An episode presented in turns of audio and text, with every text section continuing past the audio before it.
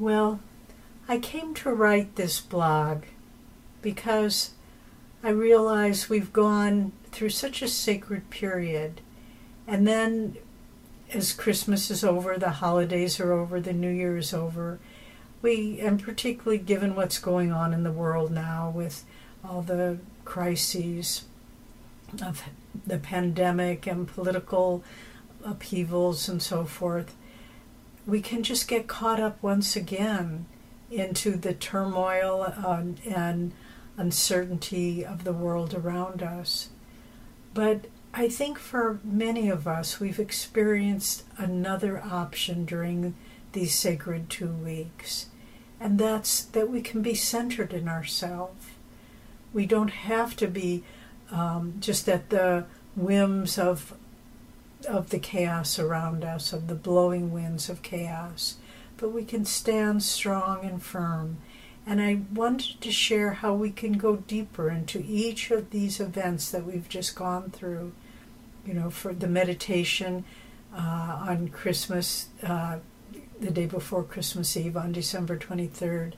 This year we weren't able to do it with the group because of isolation restrictions, but we meditated for, in Swami Kriyananda's apartment here at Crystal Hermitage at Ananda Village. And it was so deep, maybe the deepest we've ever had. And we had about 400 people joining us online for that meditation.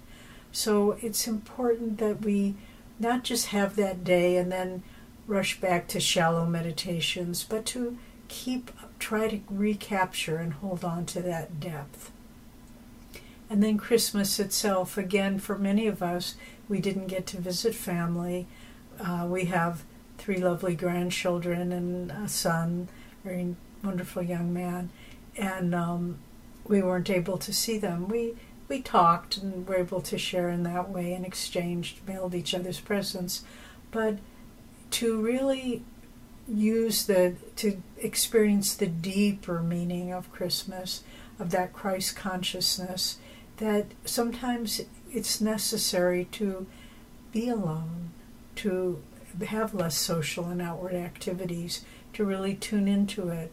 So let's use what we experience this Christmas, this inner Christmas, of deepening our awareness of that Christ consciousness and to try to hold on to it and don't let it get diminished by um, the blowing, buffeting winds around us.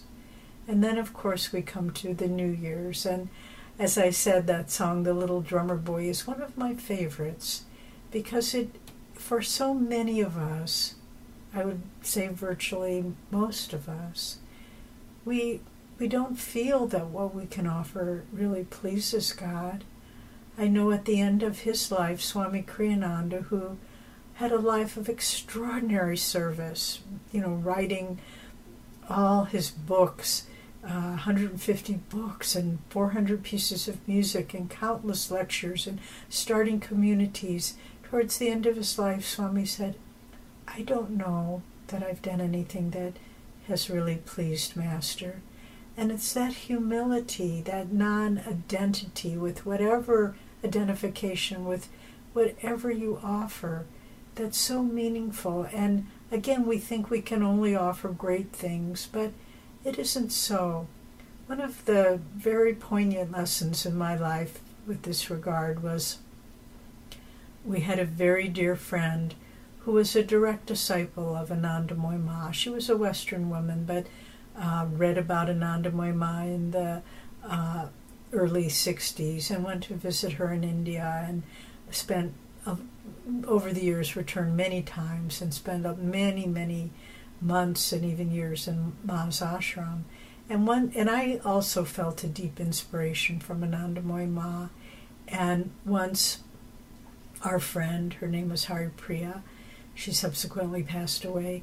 She was going to visit Ma, and I wanted to give something. I wanted to give a gift to Ma, but I thought, what can I give her? I have very little money, and what what's appropriate? And I could have you know, save money and buy her a beautiful sari or shawl or what would it be that could be taken to India? And then I asked Hari Priya, I said, what gift can I give Ma? And And Haripriya paused and she said, You know, it's hard to get good cooking oil in India. Maybe you could get some nice, a bottle of nice refined cooking oil for her. And I did. I purchased that at a health food store and sent it over. And somehow it formed such a deep bond for me. And I've always enjoyed cooking. And then just offering that to mom was so meaningful to me. And then Master's birthday, which we'll be celebrating in a few days. Excuse me. And in fact, uh, we'll be doing a program live streaming on uh, December, excuse me, January 5th at 6 o'clock uh, p.m. Pacific Standard Time. And it'll be live streaming. And if you want to join in, we hardly welcome you to do so. But Master's birthday, again, as I wrote in the blog, it's the grace of the Guru that illumines everything else. And so we, um, this year, we've received so many comments and uh, letters, not only to us, but others have told them how people are just coming in increasing numbers to study uh, how to get Kriya and to take lessons in discipleship. And I think Master's Call is going out now stronger than ever because the world needs it. It needs His light. And so, if we can, in this coming year, try to feel that Master is always walking with you, that you're sharing every moment with Him, every beautiful little flower you see by the wayside, or drops of rain on a leaf, or whatever it might be, the smile of a, uh, a little child or the strength in the eyes of an older person, just to feel that you're sharing everything you experience with your guru because the guru is the God's instrument that is personalized to bring us to spiritual freedom.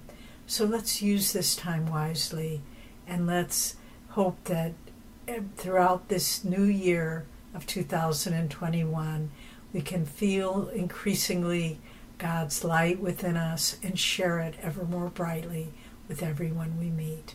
God bless you.